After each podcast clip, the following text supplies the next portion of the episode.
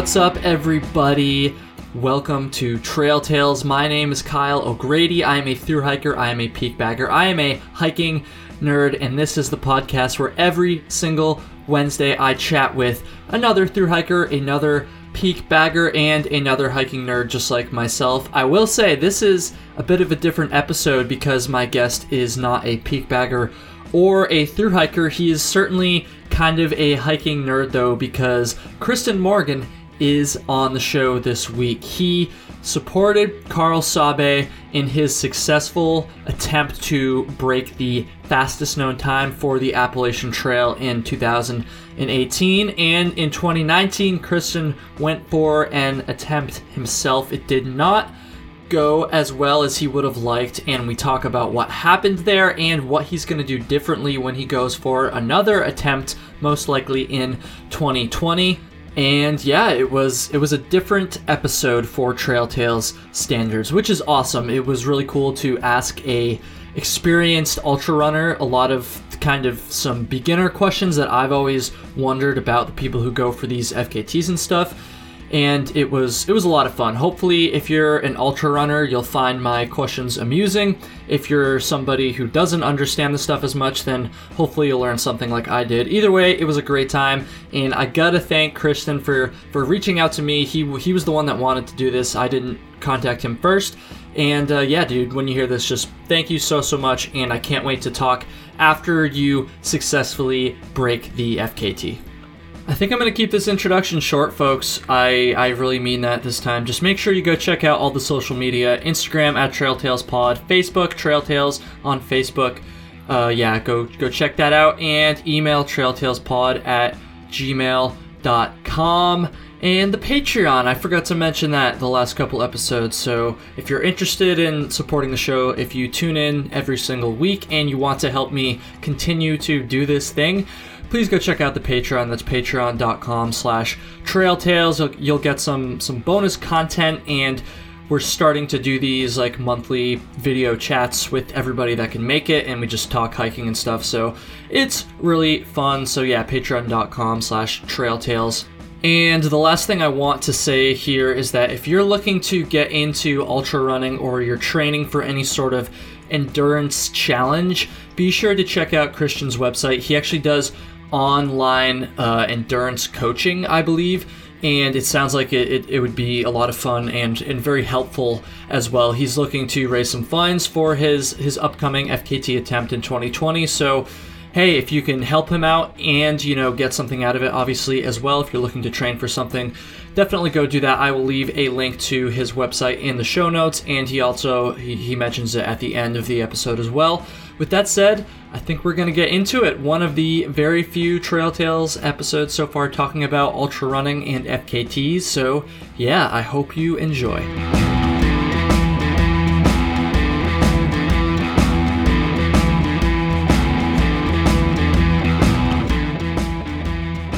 What's going on, everybody? Christian Morgan, a ultra runner, is on the show today. This is going to be a unique episode of Trail Tales. Um, I'm assuming most of the people listening have heard some other episodes and stuff. You know that most of my guests are either peak baggers or through hikers, you know, hiker trash folks like myself. And Christian is a little bit of a different guest, and um, I am very excited about that. I I have not talked to too many ultra runners. I have not talked to anybody who has attempted to set the FKT for the Appalachian Trail, which obviously is not too many people that have tried to do that. So uh, this is going to be a cool episode. Christian, dude, what's up? Thank you so much for uh, for taking the time. I would say like uh, tonight, but it's it's morning where you are in Thailand. So uh, yeah, dude, thank you so much. No, it's nice. It's nice to be a guest, and like I'm usually listening to you as when I'm hiking through the jungle. Um, listening to your podcast, so it's pretty cool to actually be chatting to you and yeah, I'm in Thailand right now. The sun's just come up. I'm just right next to the beach. So um, yeah, different different setting for me over here than you back over in the states. Definitely, definitely, because right now it is we we are exactly 12 hours apart, everybody. So right now it is approximately 9:15 p.m. on a Friday night. So I've had a couple drinks. You know, my week just ended. I'm feeling good, but uh, dude, it's uh, it's morning over there. You're on the beach, like you said, which is a. I so there's first of all, I feel like there's a number of firsts here. Um, first of all, you're definitely the first guest to ever like be on the show coming from Asia, which is cool. Um, or or or really any other continent besides uh, North America or Europe, I guess, because I did have one guest from uh, from Britain. Um, so that's that's cool, and I feel like you're also definitely the first guest to ever record an episode of Trail Tales on the beach. Like that is uh that is pretty unique. Mm. First of all, dude, what are you doing? Like what are you like, what are you doing over there? I know you're from uh from London, right? Yeah, that's it. I'm based in London, and uh, this. So I do a race. This will be my fourth year entering the Thailand North Face 100k, and I'm over here training for it. Um, I've done it consecutively like 17, 18, and 19. And so I always come over here a couple of weeks before, do some training, get heat acclimatized, and then run the race. And it's also not just for the race, I just enjoy the food and the weather. So I kind of take it as a bit of a holiday as well. So nice. that's what I'm doing over here. Yeah. All right, this is um my American is going to show here, but how many miles is hundred kilometers? I'm I'm literally googling oh. it right now. Let's oh, see. Oh, six, six, 62.5 miles. So so only someone like yourself would consider training for a 62 mile race a holiday, a vacation. Like that is that's pretty nuts, dude. When is when is the actual race? Oh, um, so next week on Sat. So one it's Saturday today, isn't no Saturday tomorrow. So one week tomorrow. So just um, I'm on my what they call a taper now. So just taking it easy. So next week on Saturday, yeah. Cool, man. Cool, man. Well, uh, well, best of luck to you there. That's that's really cool. Um, this is this is going to be an ep- like a weird episode for me because I am I am as most of my listeners probably know, and as you certainly know, dude, because we talked about it like five seconds before we started recording. I'm out of my comfort zone here. I am not an ultra runner. I I know what an FKT is. I don't know very much about actually trying to set one or, or break the records or, or, any of that stuff. So honestly, yeah, I'm I'm a little bit out of my comfort zone here. That being said, this is going to be a kind of a first for Trail Tales. You know, I've talked to a couple people that dabble in ultra running and through hiking, kind of a little bit of both maybe some people that have gone for some FKTs, but nothing like the Appalachian Trail, like trying to set the fucking speed record for the Appalachian Trail. So, dude, I don't even know where to start with this. Um, that's that's a lie. I kind of do. I should probably just have you given like an introduction and all, and all that stuff. So, yeah, dude, like, tell me now that we're five minutes in. I probably should ask this first, but tell me who you are. You know what you've done, like what your biography is, your your resume of sorts. Yeah, let let everybody know uh, what's good. So I'll start with. Uh, I, well, I used to, yeah. So, how did I get into running? I suppose would be a good way to start. I, I yeah. used to do boxing. Um, I used to do some amateur boxing as part of the training. For amateur boxing. That is not boxing. the way I I would picture somebody getting into running. Just first of all, like that, how many people have ever said, "Yeah, I got into running because I was like boxing before." Anyways, I cut you off there, but I thought that was pretty funny. boxing. no, yeah, like what's the connection there? But yeah, so we used to go for a, we have like pubs over here in England, and it's a it, it, we used to run down from the boxing club to the pub and then turn around and come back. And that was, we didn't stop in the pub to drink. We just turned around, come okay, back, okay. and and ran back to the club. So these little mini runs were kind of, um, I suppose, a segue into. That's how I started running, and I used to tr- do some training runs with my friend um, Joe. And then one year, just randomly, I used to buy the local newspaper, the Express and Star, and the Wolverhampton Marathon was advertised in there. And in these these days, this was in the year 2000, so like you could just turn up on the day and just enter. So I was like, oh, that looks good. So I just turned up on the day, and nothing more than the training runs down to the pub and back. Um, and I just I just did it my first marathon, and I was like, wow, that. And I remember sitting down with my mum afterwards. We're in a pub, not the pub, but a pub.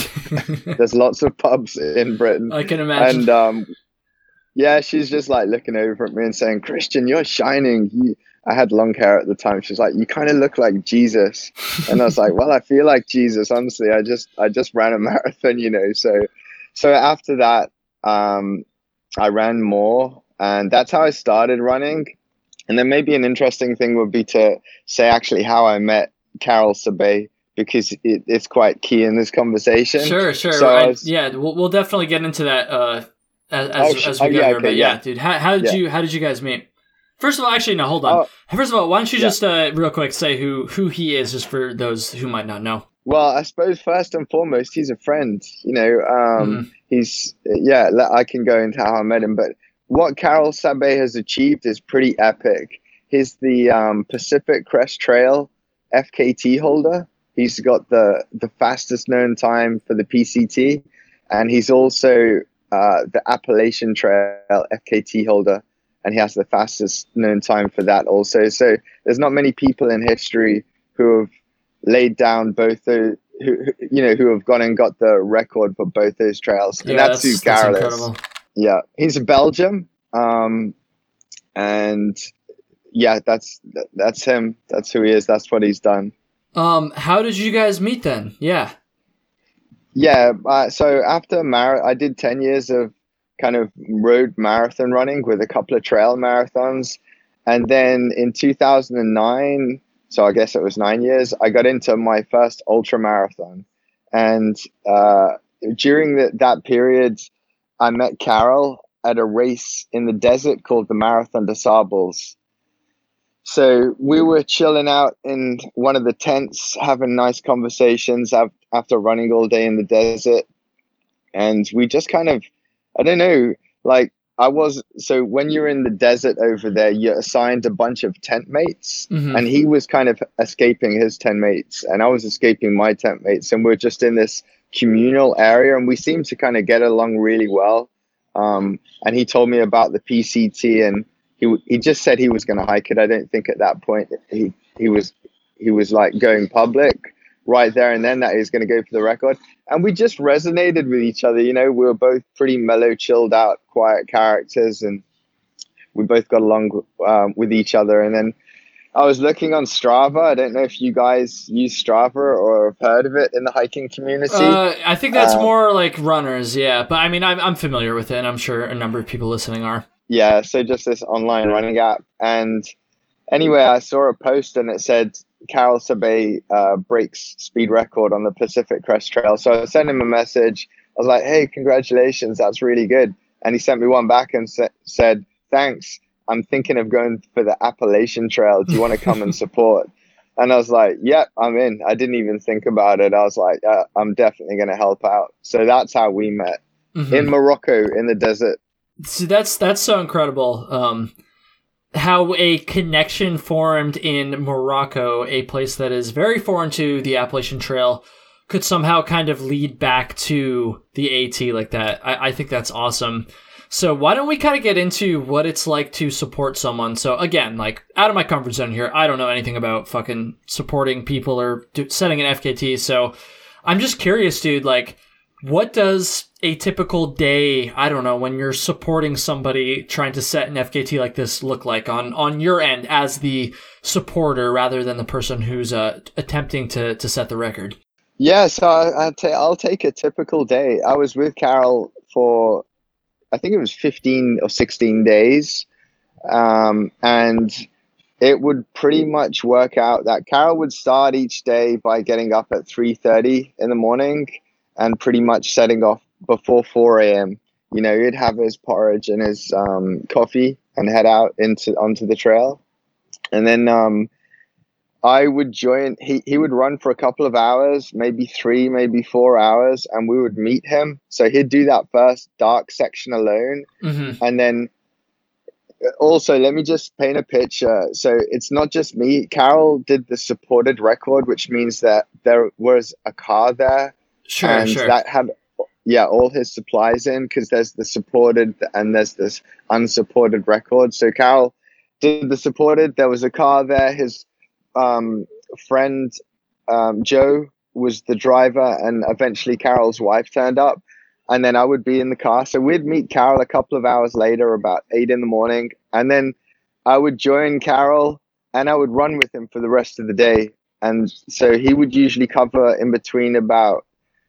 I'm working in kilometers again. Uh, he would cover around ten or so miles, maybe twelve miles. I mean, it changed each day depending on the terrain. Sure, sure. And then I would, yeah, then I would join him for the rest of the day, which was usually about I don't know, thirty six to thirty eight miles, or so. Um, and then we'd finish the day together. So he'd do the morning section by himself. I mean, there's a lot more that goes into it, but yeah, I would run with him from the first meet point for the rest of the day. what um? So you said, did I hear you there? About roughly about fifteen days you supported him for. Yeah, I think it was 15 or 16. I forget now, but it's yeah, one or the other. About Some- a third of the attempts. Yeah, yeah. So so about a third of it. Um, was that were those 15, 16 days, uh, like kind of consecutive? Were they spread out throughout the trail? I'm honestly just kind of curious what parts of the AT that you yourself kind of uh hit while you were supporting him. Yeah, I joined him on day 11, his day 11, and he was doing about 50 miles a day. So you could say that he was about about 550 miles in as So a what's rough that, like- guess. Virginia, like central Virginia, maybe a little bit southern Yep. Virginia. Yep, that that definitely sounds about right. And then I was with him till day 26, so I was with him for 15 days. So we went through, um, and, and yeah, so day 26 we'd passed the half, we'd well past the halfway mark, hmm um, and I think it was around New York. Yeah, I around gotcha. New York that I, I left him. So all that section, and it was consecutive. Yeah, every day. Um, so if he's running 50 miles a day, um, so obviously you, you, he was running the first part of the day by himself, like you said. How many miles a day were like you like running with him usually? Because like I mean, that's a 50 miles a day is a lot. Ob- obviously, this dude set the. f- Do I even need to say that? Like Kyle, really? Like the dude set the fucking speed record. I'm like, yeah, that's a lot of miles, but like I, I'm just curious, like Yeah. how how many miles a day were you like running with him y- on average? Obviously, it's going to vary a little bit, but yeah, give or take a few miles. It was about 35 miles each day mhm. that I was running with him. which is which is a awesome. lot. It's What a did- lot. Yeah, I mean, yeah, yeah. What did um what did his support crew look like? So actually, hold on a second.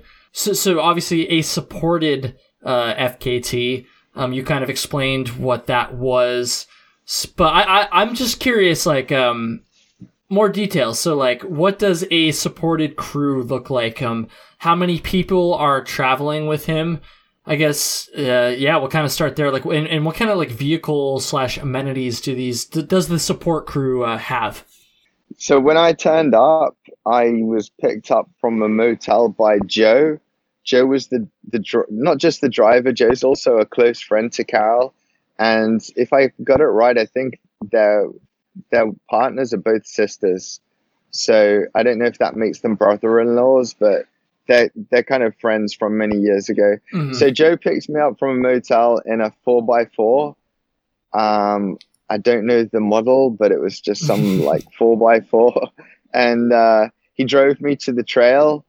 And then at the time, Karel already had gone through two paces. He was on his second pacer, so he started off with, I think, a pacer called Joe, and then there was another pacer.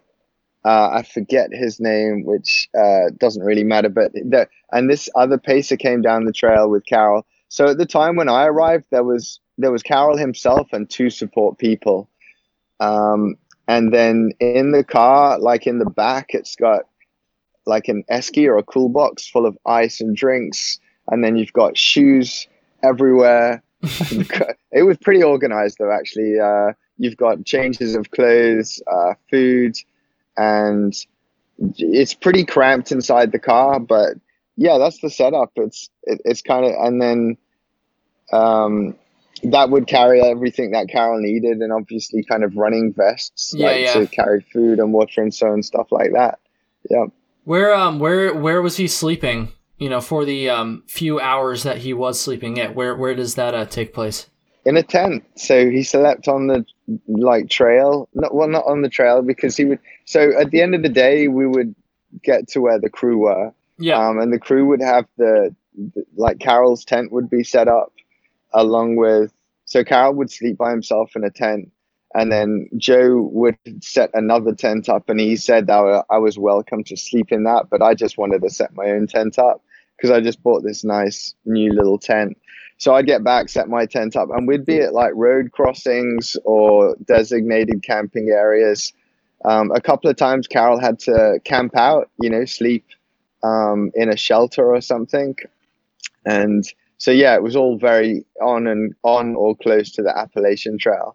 In those circumstances where he was camping out, you know, away from a road crossing, were people mm. hiking in ahead of time and like setting up stuff for him? Like I'm like, there's no way this dude was like carrying in his own gear and shit while he was on like an FKT supported attempt, right?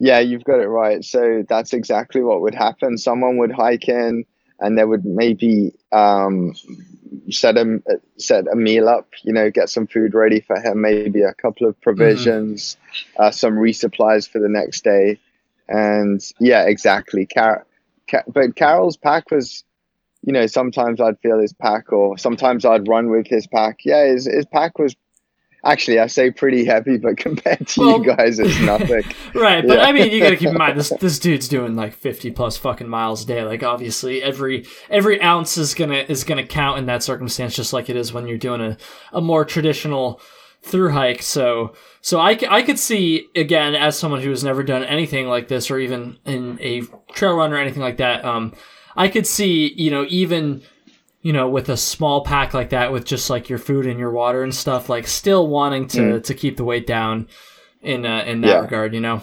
Yeah, yeah. Well, well. I mean, it was. Uh, it's necessary. You need the water. You got to have. You got to constantly eat, um, and then uh, things like this. So yeah, you can't just run without a pack. Even if it is supported, you've still got to carry some stuff. Yeah. Yeah. Let me ask you this: so you you were hiking with him, or I say hiking, running, hiking, whatever, um, during kind of the like heart of his fucking attempt, like right smack in you know in, in the middle, pretty much. And so I'm just curious to actually have you talk a little bit about um about what he was kind of going through, about what he was feeling, and, and this is going to kind of transition to your attempt. Um, we're going to get there in just a few minutes here, but um, he he like kind of see maybe I'm gonna show my ignorance here, but just from looking at like uh like the numbers and stuff, like he kind of like crushed this record, right? Didn't he beat it by like a couple days? Like it wasn't like it was it came down to like hours or anything like that. It was like a couple days, right? Yeah, definitely. Uh, it was like three days or something. Which yeah. is, I mean, again, maybe this isn't Signi- like, significant. Okay, that's no, so it is significant. Yeah. So that's kind of what I, I, was assuming there. Um, guess I assumed right, but anyways, yeah. Um, so what was it like, like hiking, running with him? You know, during the heart of this attempt, like I, I guess, I guess. Hold on, let me let me start this. Um, was there ever a point where he slash the crew, everybody else supporting him, kind of I don't want to say like knew he was going to get it because obviously anything could happen, but a point where you guys kind of started to to realize that it was like a good probability or maybe he started to realize that it was a good probability. Did that make sense? I know I didn't really word that super well, mm. but do you kind of know what I'm going for there? Yeah, so what was in other words, kind of what was the mindset? Did he was he confident? Was he knowing he was ahead and stuff like this? Yeah, yeah, more, yeah. more so more so once he like was a, a good ways in, obviously, because at the beginning, you know, you could be ahead, but if you're only a couple days in, still you're still fresh. Obviously, a lot could still happen. So I'm I'm saying once he's kind of a yeah, like like he's he's out there, he's like more than halfway or whatever. He, like he's in the thick of it, um, and he's still ahead. Like what's he, he and the crew and yourself, um, feeling at that point? Well, I gotta say, every day spirits were high. There was just a feeling of def- there was definitely a feeling that you were the winning team. You know, it was there was never any kind of um, dark, moody characters in the crew. There was never any complaining. It was all about positivity. Um, in fact, it was almost like we were just out having a good old time together. You know, just camping and cr- camping and crushing.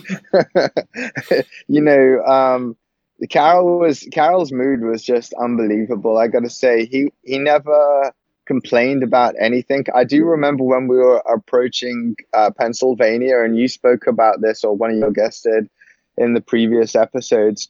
Um, that he started anticipating the rocks and how it was going Mm-hmm. to be difficult and how could he cover the same ground. So I just remember he said to me, "Oh, I'm a little bit sad," and I was like, "Why? What's up, man?"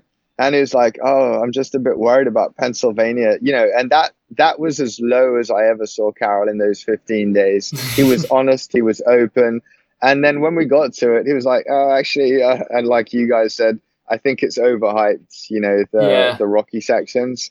So. I mean, how they were as a team, or actually, I suppose how we were as a team was just, it was refreshing. Uh, you know, um, Karel was in physically good shape. Every day he had a routine. At the end of the day, he would get in, he would immediately sit down and have his feet in some kind of foot bath.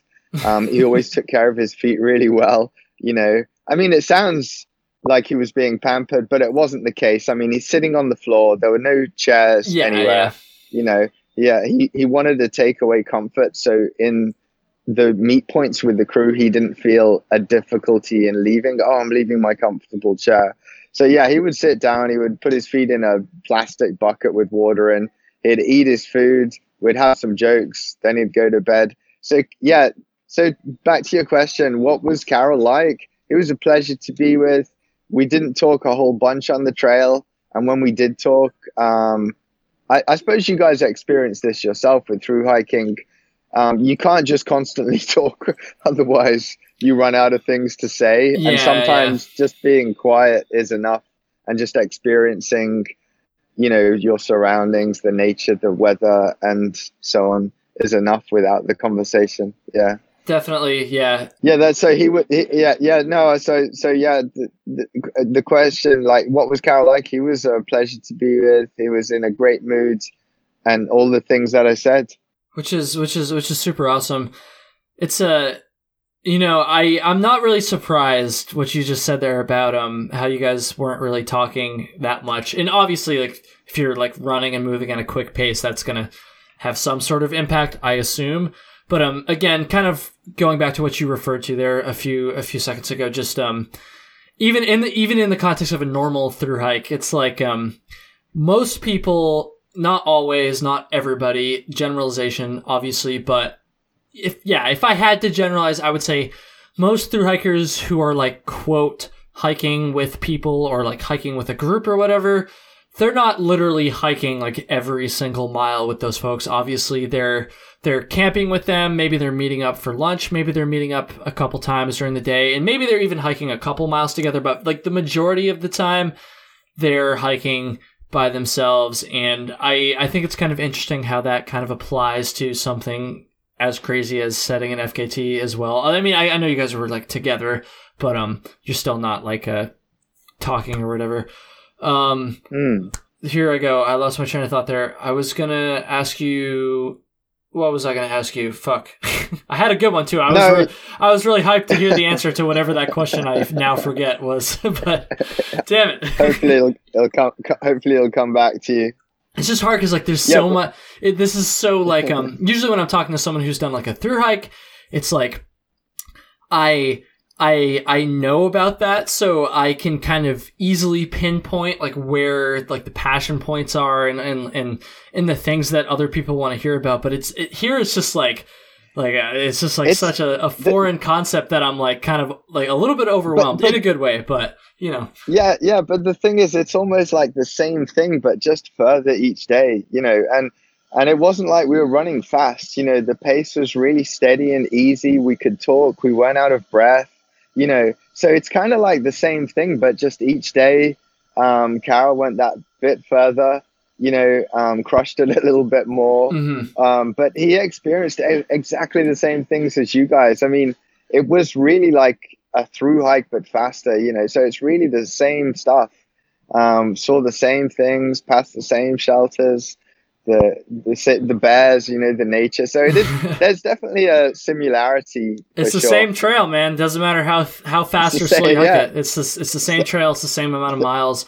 Um, It's the AT. yeah, dude, for sure. I I, rem- I remembered my question. So we were talking about people and you know talking, not talking or whatever. So one thing that I've always wondered about people who set FKTs like this is is what it's like to pass like your normal like normal hikers on the trail. So obviously like every single day you guys are passing people who are just either through hikers um, section hikers or even just day hikers who probably don't even know like what a through hike of the Appalachian Trail even is. So like people who are just complete beginners, um, who don't even know like what's going on around you. So what is that like? Did you, did you, did you have people who were like trying to stop you guys and talk? Did you have people who kind of knew what you're doing? Did you have a lot of people that just had no fucking idea and you just kind of say like, you know, tip the hat and what's up and keep going? Like, I'm just curious to hear what um what the interactions were like with with other hikers who were not involved in the FKT whatsoever were yeah yeah what those interactions were like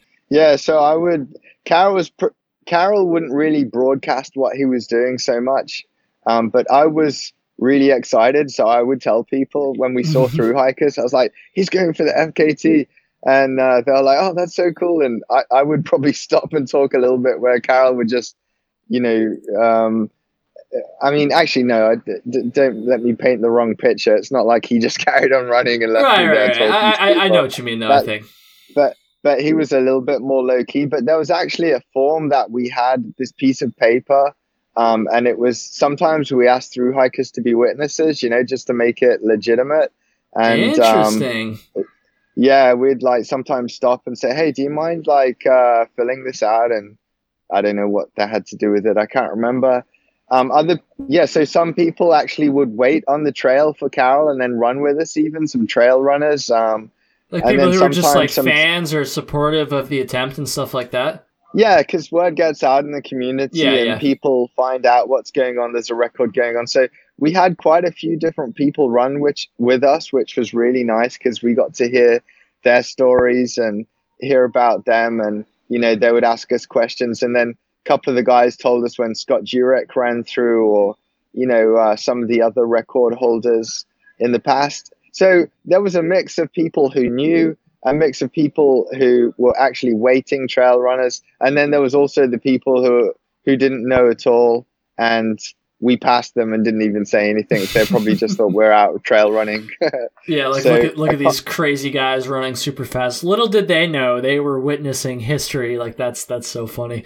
I just find that funny because like and and I can't relate on the same level obviously, but even like just from a normal through hiker's perspective, like every day you pass people especially on on sections of the trail or parts of the trail that are more popular like day hike spots like like uh McAfee Knob for instance, like for every hmm. through hiker up there during the day, at least a normal day, there's going to be fucking five to ten day hikers that know vaguely what the Appalachian Trail is and don't really care and are just up there for a day hike. And you know, there's nothing wrong with that, but it's like even them, like when you pass them and they just kind of stop and say like, "Hey, nice view up there, huh?" It's like you look at them and and I'm gonna sound very arrogant right now, but it's just it's just like yeah, it's a nice view, but like you can't really relate to what I'm doing right now. So it's almost just like you like you don't even like stop and, and talk with them that much. Um, well, I, I guess sometimes you do if they're curious, but I just imagine that that um if I had phrased that better, at least that would just be like magnified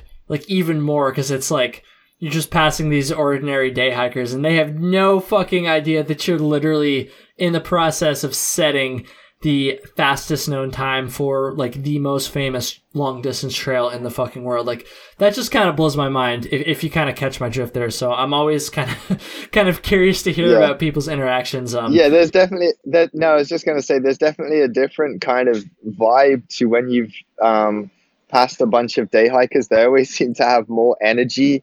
Whereas if you're passing through hikers, it's a different kind of almost I- enduring kind of sustained energy um, and the through hikers uh, sorry the day hikers are usually like jumping all over the place kids and happy and excited mm-hmm. and and the through hikers are a little bit more like um, battled you know weather beaten, you know. Yeah. Um, so yeah it's interesting to see that di- you can definitely pick up on the different kind of um, vibe on the trail definitely yeah. definitely and the day hikers smell a lot a lot better too um, yeah Dude, I kind of want to transition into your FKT attempt. So, where to even start with this? Um, let's let's let's step back a little bit. Um, before you even came to the states and hiked slash ran with uh, with with Carl, is that how you say it? Carl Carell Carl, right? No, you you've got it right, Carl. Carl. So it's uh, yeah, exactly. That's it. Okay. Um. He'll he'll pr- he, he may listen to this and say Christian. That's not how you say my name. Oh boy. That's how I. that fucking asshole host was mispronounced. No, um, so before you uh, before you even uh, came here in, in, in 2018 to to to to pace or support whatever, um, when did you first learn about the Appalachian Trail? So so I know again your circumstances a little bit different than most through hikers who are just like me and, and wanted to set this goal of hiking the trail. Obviously, your circumstances different, but um, again, I'm especially as a uh, as someone who's not from the from the states as well. I'm, I'm always curious to to kind of hear about how you learned about the uh, the Appalachian Trail.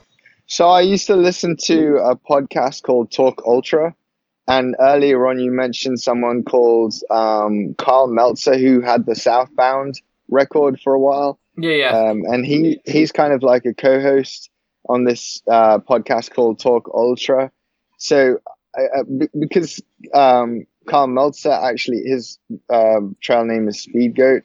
B- because Speed Goat would be on the show, he would talk about the Appalachian Trail, and that's when.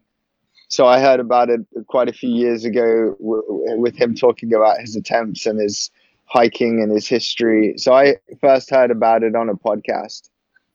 I got you, man. That's how I heard. and yeah, like around simple. like when when was that? Like what what year? Like just uh, like where were you in your life? I guess when when you first learned about the AT. Because where I'm going with this is getting into you know your attempt to to set the FKT uh, for the AT, which is kind of a, a mouthful. But yeah, like um yeah, where where were Yeah, you in your life? How old you were were you and all that stuff? Yeah, so five years ago, I I first heard about the AT. I would have been 38 years, no, 37 years old, and I'm 40, no, 37, and I'm 43. So I would have 40, I would have been 38 years old when I first heard about it, and now I'm 43. So it was five years ago. That's when I first heard about it. So within the time the time frame of five years, you went from learning about this trail to again one of the most, if not the most famous, you know, that's debatable, obviously, but one of the most famous long distance trails in the whole world. You went from learning about this to attempting to set the, the FKT. So again, where I'm going with this is I want to know why you decided to try to set the FKT. I want to know your motivation. And honestly, I want to know what role supporting Carl played in your decision to go for the FKT in 2019.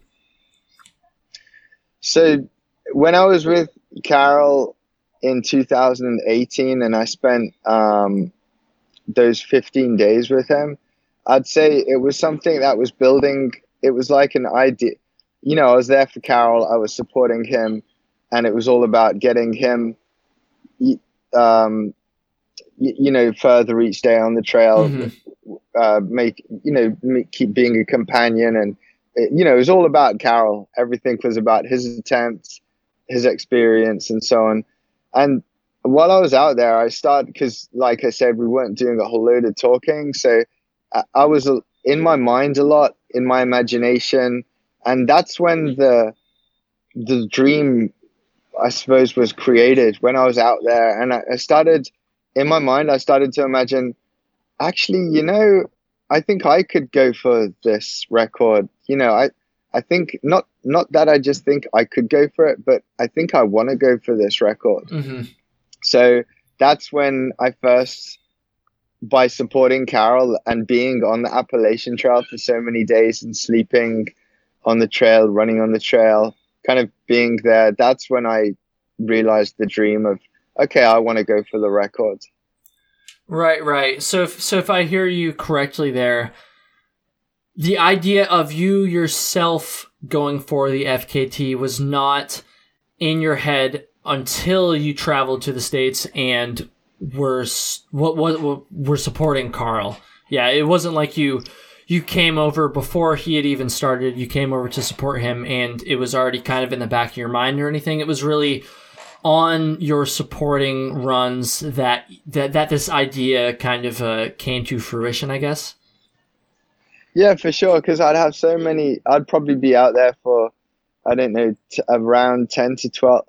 I'd in between eight and twelve hours. It's a bit broad, but they were. That was the amount of time I was on the trail each day, and probably we would talk for twenty percent of that. So, so sometimes eight hours I'm out on the trail thinking, and yeah, mm-hmm. that's definitely when I started dreaming up all sorts of scenarios in my mind. But before I arrived on the trail, I knew I knew people went for speed records and I knew about FKTs, but it wasn't really it something. It was definitely something which happened whilst I was on the trail. Yeah. Interesting. So I guess of, yeah, yeah, yeah, yeah. So I, I guess it's only kind of a natural progression to be like, okay, well, I want to kind of do this for myself, I guess. I don't know. Maybe that's probably not natural at all. But for, for someone who who does this stuff like yourself, um, someone no, who's I think it is. Okay. Yeah, okay. I think it is natural. Yeah, it does seem natural because you're out there and you're experiencing, uh and I mean, don't don't forget. Even though I'm out there running with Karel, I'm kind of looking at him. I mean, I'm only a small part of the bigger picture. You know, mm-hmm. he's doing the whole trail. He's going for the record. He started at Springer. So I jumped in on day 11 and I jumped back out on day 26. So I'm only like it's only a small part of the bigger picture. And when I was out there, I was like, wow, I think I want to, I want to experience this in full. So yeah, it is. I, I completely agree with you. I'd say it is fully natural progression. Cool, man. So take me to uh to 2019. Take me to your attempt. Take me to the very start of it. Actually, no, scratch that. Let's start even even before that. Um, how does one go about even like starting to plan something like this? So you you you go and you experience, you know, supporting him, and you know your turnaround time was pretty quick. You you were out there the next year. So yeah, dude. How did you even start getting getting all these uh, pieces together to to make an attempt at the FKT here? Yeah, so I'd, I'd say the record was it was broken in 15, then 16, then 17, then 18. So that seems to be, you know, like it, when I was out there on the trail thinking I want to go for my next my own attempt. It definitely wasn't like, oh, I want to do this in two years. It was like, no, I want to do this on the next available chance, which mm-hmm. was the following year. And then when I was out there, I'd met a fellow called Warren Doyle. I don't know if you've heard of him. Yeah. Um, he had yeah, okay.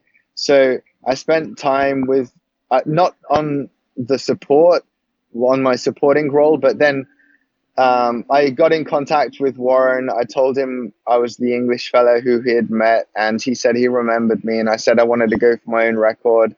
So what happened was me and my mother, I wanted to go for the supporting records as well, the same one that Carol did. Mm-hmm. So me and my mother went over in April of last year and we spent time with Warren and we met Warren and we stayed at his Appalachian Trail school and he devised a came up with a schedule, you know, a plan for us mm-hmm. to follow um, during the attempt. And we went out also and had um, I, I don't know a week um, on the trail also in preparation in April. So so I suppose what happened was once I decided I wanted to go for the record, then it all was about planning it and planning what, um, you know, I mean, I'm just a normal guy uh, who does run coaching as a living. And, um, you know, I don't have, I'm not a professional athlete. I have won some ultras and some marathons and stuff, but I'm just like a regular guy, you know, so it's not like I had all these sponsors and, I got money being thrown at me. So, mm-hmm. you know, I anyway, so I started thinking, well, actually, you know, it'd be good to get some support, you know, from some brands, um, you know, even if it's just shoes and stuff. So I went to a couple of companies. One, of the first one I went to was a British trail running company called Inov-8. And uh, I spoke to those guys, told them what my idea was. So then I started aligning myself with a couple of brands, you know, who might want to give me their products. Um, Inov-8 also put a little bit of money towards the hire of the car. And then I went out and did some training on the trail, met Warren, came up with a plan. So there's all this kind of building of, you know, creating a plan, creating a start date, um, uh, the support system uh, then as well. It's not just, uh, also then there's the training, you know, I put in so much training, uh, some pretty big days out, usually 30 mile runs. Mm-hmm. And, and all this was leading up to the actual flying out to America and then actually stepping foot on at Springer Mountain. So there was a lot of prep, you know, before it was a year of prep, I would say. Um, and, and then I went for it and yeah. why don't we uh why don't we kind of hear that story then? So you step foot on Springer and um because dude, like I said, I I probably should have done a little bit more homework here, but uh, I, I I have not heard this story yet. I know you did not complete the FKT, and I don't know what happened or how far you made it or why or any of that stuff. So yeah, why don't you uh, why don't you just go ahead and like walk me through the whole thing? Like you don't have to just cut right to the chase. Like take me take me to the top of Springer Mountain and bring me along on your journey until you uh, stopped. Like what what uh what happened there?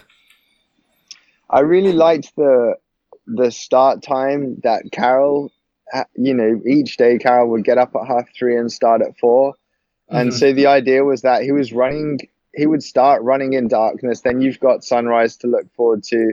And then you run all day. And then just before sunset, you're finished. So there's no running into the night and i liked that. And i thought well i'm going to take that same approach. So um, it, and it turned out in the end my support was my mother um, and whose name is sharon and then my cousin megan from ireland. She'd come over so they were my support crew. I didn't really have any i had a pacer coming out later on towards um, towards the end where I would have been in Maine, I think it was. Mm-hmm. And uh, yeah, we're at Springer Mountain. There's the, the, there's a couple of people who have come over who are friends with Inov-8 to take a couple of photos and stuff. Well, one girl, and um, called uh, what's her name? Um, not Siri. What's the other? There's the, the that um, Alexa. Her name's Alexa. Yeah so uh, she's out taking a few. That's so funny. yeah, she's out taking a few photos, and and I set off at four a.m. and I was in good spirits. I had a pretty decent sleep the night before. You know, I'm ready to go. It's exciting, and suddenly all this year of prep is, you know, it's moving. I'm on yeah. the trail. Um, it's dark. Uh, I signed the logbook in Springer Mountain, and you know, and I'm just the idea is just I'm not even thinking of Katahdin, man. It's that's another lifetime. You know, my first thought was to just meet up with the crew back yeah, in the car yeah. park. I can um, I can relate then, to that on a yeah. totally different level, but slightly similar because I was the same way when I started. Like Katahdin is yeah, you're not thinking about that. You, you can't think about that right at the start. But obviously your your situation is a little bit different than mine. But you know, you get where I'm coming from. Yeah, I know exactly what you're saying. Um, so, so I mean, the thing is, when you're doing a supported attempt, it's not just yourself. So the fellow who Karel's Karel actually broke um, his trail name is String Bean's Record, or his actual name is Joe McConaughy. Um, he's the guy who Karel broke the record. So, so Joe McConaughy or Str- Spring um, String Bean did a self-supported attempt, so he had no support, and uh, Karel had support, and I was going for the supported record. So I had to work as part of a team, and my team were my mother and Megan, and it didn't really pan out the way I thought it would or the way I wanted it to. There was friction a lot between um, my mother and I are both very similar, so we will have our own ways of doing things. So um, we often would be not arguing, but discussing things should be done this way or things should be done that way. And so the dynamics of the crew, I'm already planting the seed here that things weren't good from the start. you know. Mhm. Um, and then my cousin Megan was pretty much had zero experience, also didn't have a driving license. So when it came down to my mother driving all day and she was tired, um, there was no one to kind of say, okay, I'm going to jump in the passenger seat, you drive, and uh, I'm going to have a sleep. So right from the get go, I, I, I had to work with what I had, which was, you know, like my crew.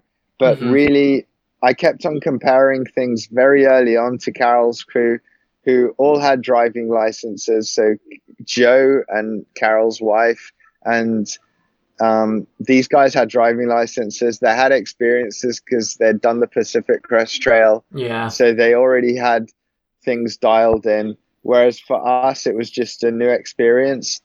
So I know you said not to jump ahead and kind of just say, okay, what happened? But Ah, go for it, dude. We're we're 50 minutes in. yeah. Go for it. yeah, I'm just gonna jump ahead, man. The the I got to Hot Springs, um, so I don't even know how far that is on the trail. About Um, 270, 280 miles in. got to Hot Springs and it was raining like hardcore. Got into camp. We were just situated on the front of Jen Pharr Davis has like a hiking school just on the edge of town, hmm and they they were kind enough for us to uh, set our tents up. I got there, and so over the past several days, the toll had eventually broken. I would say had broken Megan, my cousin, and she just looked like a like a, a kidnapped victim who didn't want to be where she was. And I just looked at Megan and I knew right there and then it was over. And I said to my mom, I said, Mom, listen, Megan's got to go home. hmm Um, and my mum was kind of a bit frantic and like, no, no, we're going to make it work. It's okay. I was like, check it out. Megan's going home. The attempt is over. And she's like, no, no, I'll wake you up at 3.30 anyway. I was like, well, if you want, you wake me up, but Megan's going home tomorrow. So my mother woke me up early in the morning. I was like, listen, mum, have a sleep in. It's done. We, we got up, we packed the stuff up. Um, we drove to a McDonald's. Uh, we spent about four hours on phones, working out flights, working this out, working that out. Sent Megan home back to Ireland. Started off with the Uber ride from McDonald's, and the attempt was over. That was it. And and I know it seems to I've kind of abruptly just cut it short without saying why, but I think it was the whole dynamics of. And I'm not blaming my crew because your crew is something that you construct and Of you course. organize yourself. Of course. So I'm blaming myself for my choice of, first of all, if you're going to have two crew members, I mean, I could go into all the nitty pitty things, picky things, but you need two crew members with two driving license. You need people who have got a little bit of experience, if not a ton of grit, which my mom has a ton of grit. Um, so yeah, that's how it came to an end. It came to an end because I just saw that my health, sorry, my cousin's health, Megan, her mental health, her well-being, is was way more important than any kind of record attempt that I was going for. Mhm. And when you're surrounded by people, even if it's one person who doesn't want to be there, it's game over, you know? yeah, so man. she had, yeah, it was like an emergency evacuation situation. I was like, right, she's got to go. And that was it. That was, it ended in Hot Springs.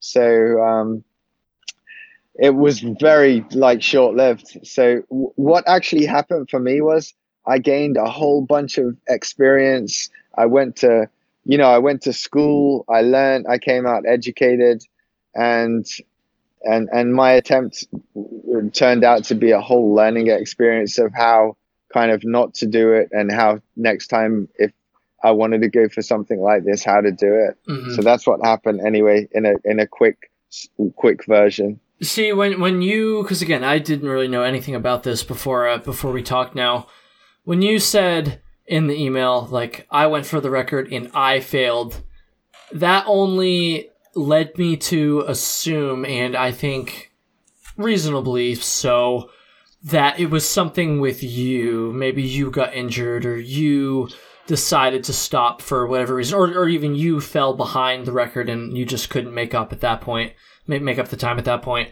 Um, I never even thought that it might have something to do with the the support, the crew that that was supporting you. So again, as someone who doesn't know very much about this, um, that that fats that the that that fascinates me honestly. Like, uh, cause cause yeah, I mean, it, it sounds like a no brainer now, but obviously, if you don't have a crew who's on the same page, or you don't have a crew, um, in in in good health like that, of of course, there's going to be a detri- detrimental uh, uh, effects in that regard. I guess I'm I'm trying to sound way smarter than I actually am with these detrimental. That's way too big of a word for me, but um, that's uh, that's I, I just find that fascinating and honestly surprising. Like that is that is not what I expected. Um, uh, when I asked you that question, there, dude.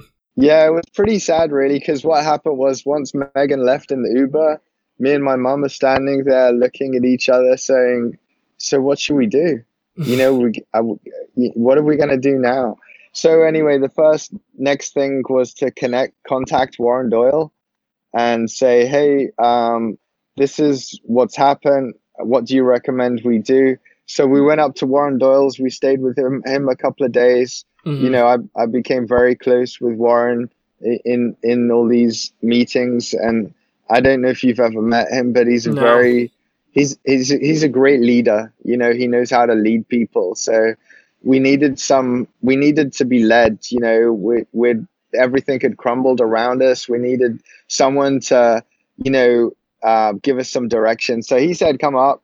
We went and stayed with him for a couple of days, and then he said, "Christian, why don't you go up to um, sorry, New Hampshire, and go and check out the whites. Why don't you? He said, you know, why don't you go and check it out? Because if you want to go for a record attempt, there's a possibility that I could support you next year, and you could use this time because you've got a load of time remaining to go and check out what's like one of the tougher sections of the trail. Mm-hmm.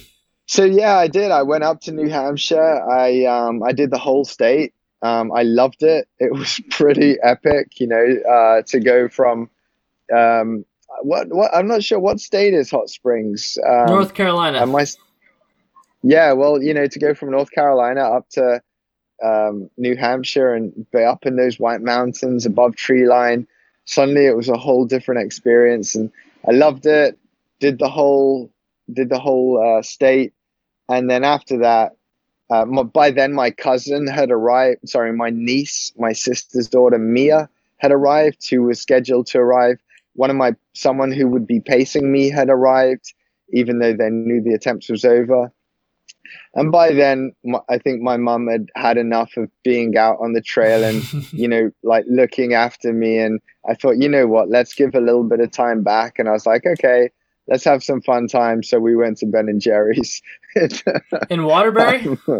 the, it- yeah, it's a Ben and Jerry's is the big factory. Oh, you I know, man. That, that's I live in uh I live in Burlington, Vermont, so I live real close to there. That's like uh yeah, that's like my home. Yeah, that's right. I've heard you say, and and we had fun times with family, and we did trail running and spent time so much time swimming in lakes, and just enjoyed the rest of our time. But I got to see some tougher sections of the trail, and and what did I think of it? I got to say, I loved it. I loved going up. I loved going down. I liked the um, you know, technical descents, and um, uh, and, and so I kind of formulated in my mind then that I wanted to go for another attempt in 2020. Yeah, you know, man. so I wanted, yeah. Um, so, so, so what's happened is uh, right now I have a race next week. This is the fourth year I've been doing this particular North Face 100K. Um, I landed like third on the podium in my first attempt. I was second in 2018, less than two minutes behind David Empch, the winner. Last year, I was second again. So this race kind of means a lot to me, and I want to do my best. So after next week, my mind will be clear. I'll have headspace, and then I'll be thinking all about my 2020 Appalachian Trail record attempt. Which is freaking awesome, dude.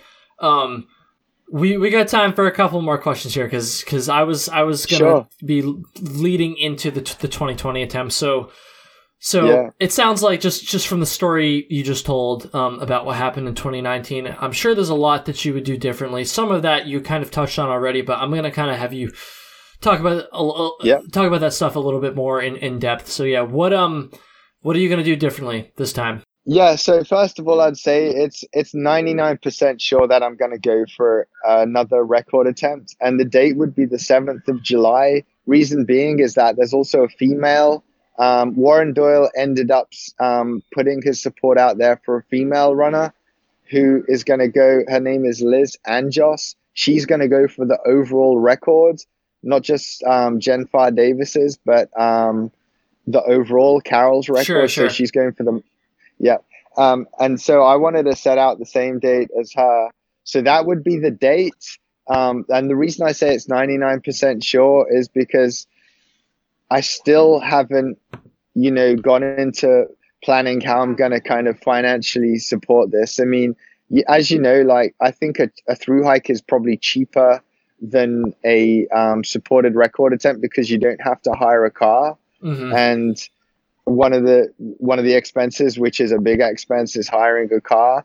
So i still haven't looked into kind of what i'm going i still have all the equipment you know from innovate. I got a, a bucket load of trail running shoes i got loads of equipment and stuff um, but i need to look into s so a few things but yeah if if um, i can kind of finance this through a sponsor then what i will do is first of all, I'll my mother is still she's got a ton of grit. She's um, a great support crew. But what I need to do is I also need to find another support crew who has a support team member who has a driving license. So then those guys can share. So really, there's a lot of work to do, and it's not to do with my own physical fitness or my own mental strength. Really, to formulate um, a potentially winning or successful FKT team, I really need to think about the support because that's where I failed last year.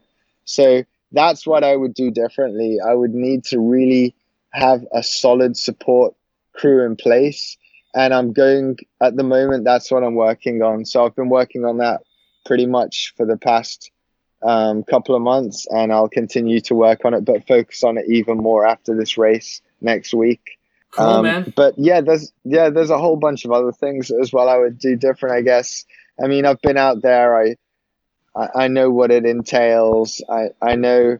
I've met Karel since as well. We met up before Christmas and we spoke about his successful attempt and my failed attempt. And yeah, there'd be it. It'd be like a different expedition, you know. But the main thing would be I gotta focus in on the support crew. I need some team that I know I can rely on. hmm Yeah, man. Yeah. Yeah, well, uh, well, dude, I cannot wait to hear what happens there. I, I need you to promise something to me right now. Yeah. I need you Yeah. to promise that you will come on and do another episode, regardless of if if you're successful. Certainly, if you're not successful, I'd love to do another one. And I mean, this I I feel like I've learned a lot today about FKTs, and it is really fascinating to see um an attempt at the Appalachian Trail in such a different kind of uh I don't even know the best way to say this, but a different kind of like scenario. different Yeah, approach. approach. Approach is the Yeah. right word there.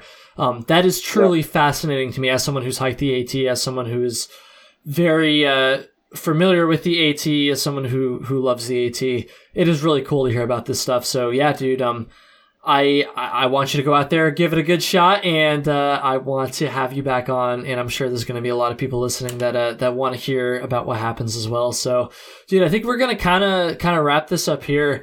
Thank you so much for reaching out. I apologize again about the email confusion, which is my fault. um, everybody listening, I was uh, not great about responding to emails over the last couple weeks, but it happens. Um, so yeah, dude, uh, this this was cool. Just just thank you so much, man. I, really appreciate it. Yeah, you know, that's no worries. And if there's anyone I'd like to say as well that's out there, if they'd like to, you could leave my details maybe if anyone's interested in reaching out, because there's a couple of people who I met on the trail whilst out there who were actually through hiking. Um, so, what the idea is with the support is to make up like a patchwork of support it's hard to get someone to commit, you know, for over a month to to you know selflessly look after somebody else but mm-hmm. to get someone to spend like five days or seven days or ten days that's a lot easier so if there's anyone out there who's interested in being a part of this attempt you know you can just i'm sure you'll put my uh, details in the show notes oh, or yeah, something man. they can get in contact yeah, know? dude, for sure. I was gonna have you plug like your, your website, your social media, all that stuff as well. So why don't you go ahead and do that now? Yeah. Okay. Yeah. So uh, Kristian is spelled with a K, the Scandinavian way. Um, so that's K R I S T I A N. So Kristian and then ultra, as in ultra marathon, U L T R A. So that's one word. There's no spaces or dots or full stops. So it's kristianultra.com. And then Facebook is Kristian Ultra, Instagram is Kristian Ultra, Twitter is Kristian Ultra. My email is Kristian Ultra at Gmail com. So everything's Kristian Ultra. If you just search Kristian Ultra on the internet, you'll find me. Yeah. Awesome. Awesome, dude. Well, uh, again, thank you so much. Don't hang up on me quite yet, but to everybody listening, thank you as well. And yeah, have a good one.